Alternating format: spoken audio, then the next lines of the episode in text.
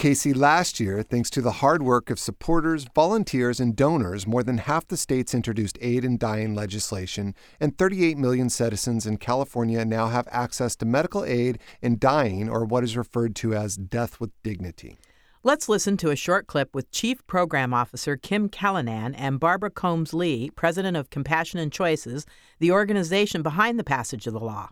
2015 was a record breaking year for Compassion and Choices we had some remarkable accomplishments. In California, we saw the passage of medical aid in dying, making California the fifth state in the nation. We've had opportunities. We have seen momentum build in states across the country.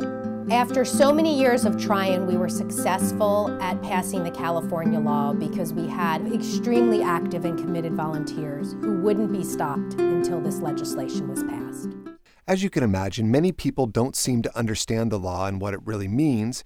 Here with us is frequent Nurse Talk guest Tony Broaddus, California Campaign Director of Compassion and Choices. Tony, great to have you with us. Great to be here. Thanks for having me. So, Tony, quickly tell us what Compassion and Choices is.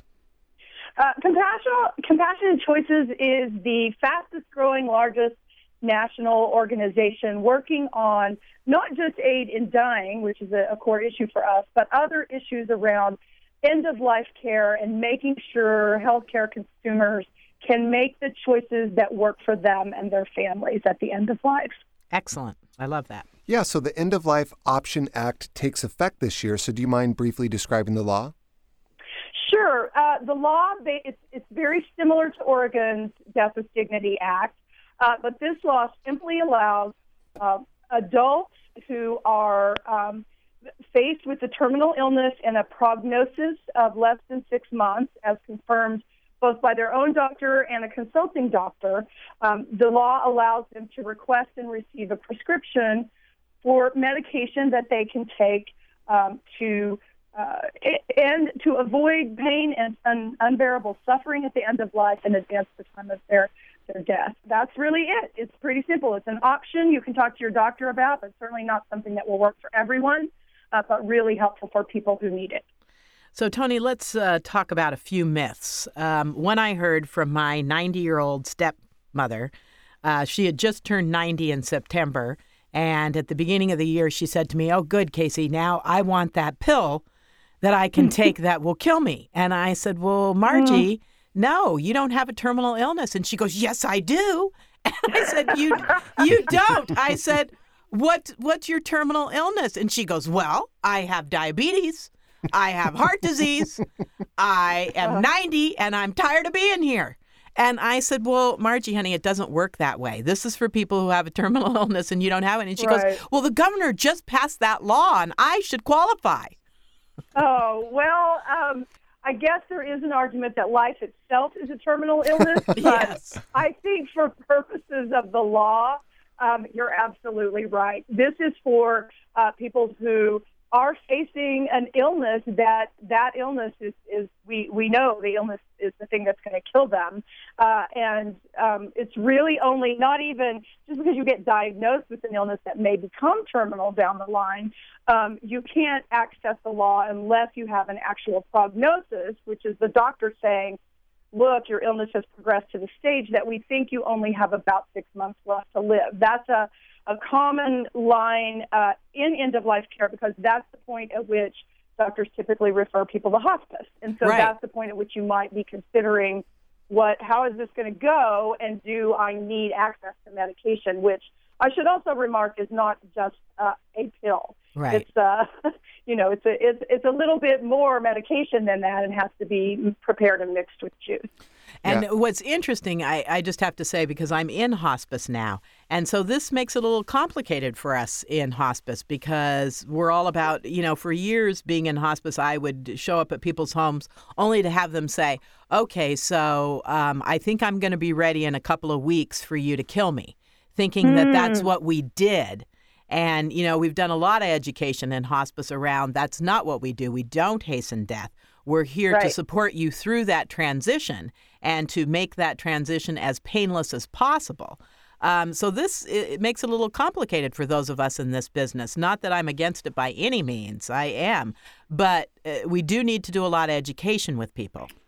Yes, and in fact, Compassion and Choices has launched an access campaign in California that's bilingual and the idea is we know we need to educate people about this law.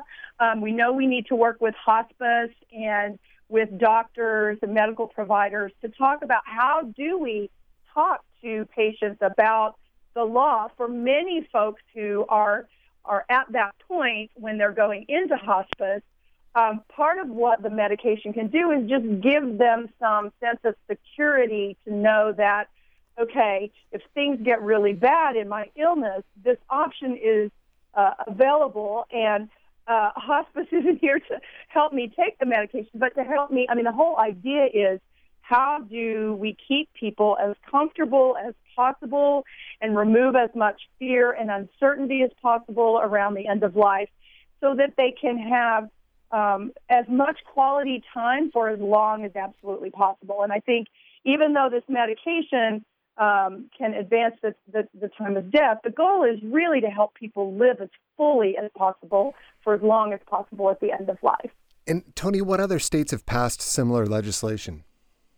Well, currently, um, medical aid in dying is authorized uh, in Oregon, as we know, also in Washington State. Uh, that both of those by ballot measure. Uh, the people wanted that option. In Vermont, we passed legislation a couple of years ago that is already in effect.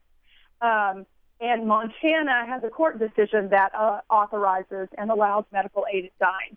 Um, and of course, as you mentioned earlier, there are pending uh, litigation and pending legislation all across the country at this point. Yeah, and, and you know, a, a, lot of people end up doing this whether we help them or not. Right, and, and they do it the hard way. Yeah, and it's something that we don't talk about. So, uh, and it is. I really support this. Where can people get the facts about the law and what your organization is doing to educate people? Well, so one of the things that I would advise people, uh, particularly who are facing uh, facing these decisions and choices right now, because the law isn't actually into hasn't actually gone into effect yet. We don't expect it to go into effect until summer, but people can begin to have these conversations with their doctors.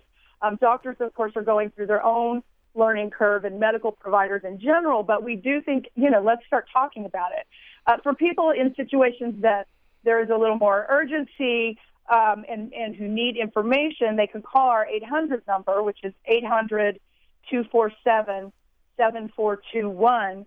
And people, and we have counselors who are trained to uh, talk with people about their individual situations because, as we know, this isn't this isn't an option that a lot of people use, but it is an option that a lot of people explore and want to know is available to them if they need it. So um, we encourage people to get more information and to have those conversations because, as you said, even the uh, doctors, nurses, hospice workers, medical care providers in general are also learning about how this is going to work in California. So it's a little bit of a, a process um, as we implement the law that Compassion and Choices is, will continue to be working on, and we, we are training volunteers in different communities to also provide uh, support and education to people. So there'll be a lot more information over the coming months, especially around the time when we do get the law enacted.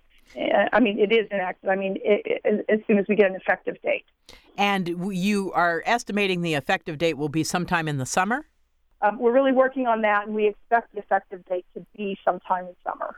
Great. Well, really super important work. We really appreciate what you're doing for everyone out there. And uh, we'll check back uh, this summer after the law is closer to going into effect and see what issues arise around it. We've been talking with Tony Broaddus, campaign director for Compassion and Care in California. For more information about this and other related topics, visit compassionandcare.org. Always a pleasure, Tony. Thank you so much for being with us. Thank you. I will say it's compassionandchoices.org. Oh, okay, that's right. Choices. Compassion and Choices. Thank Sorry you. about that. You're listening to Nurse Talk on Progressive Voices Tune In and all of our broadcast partners.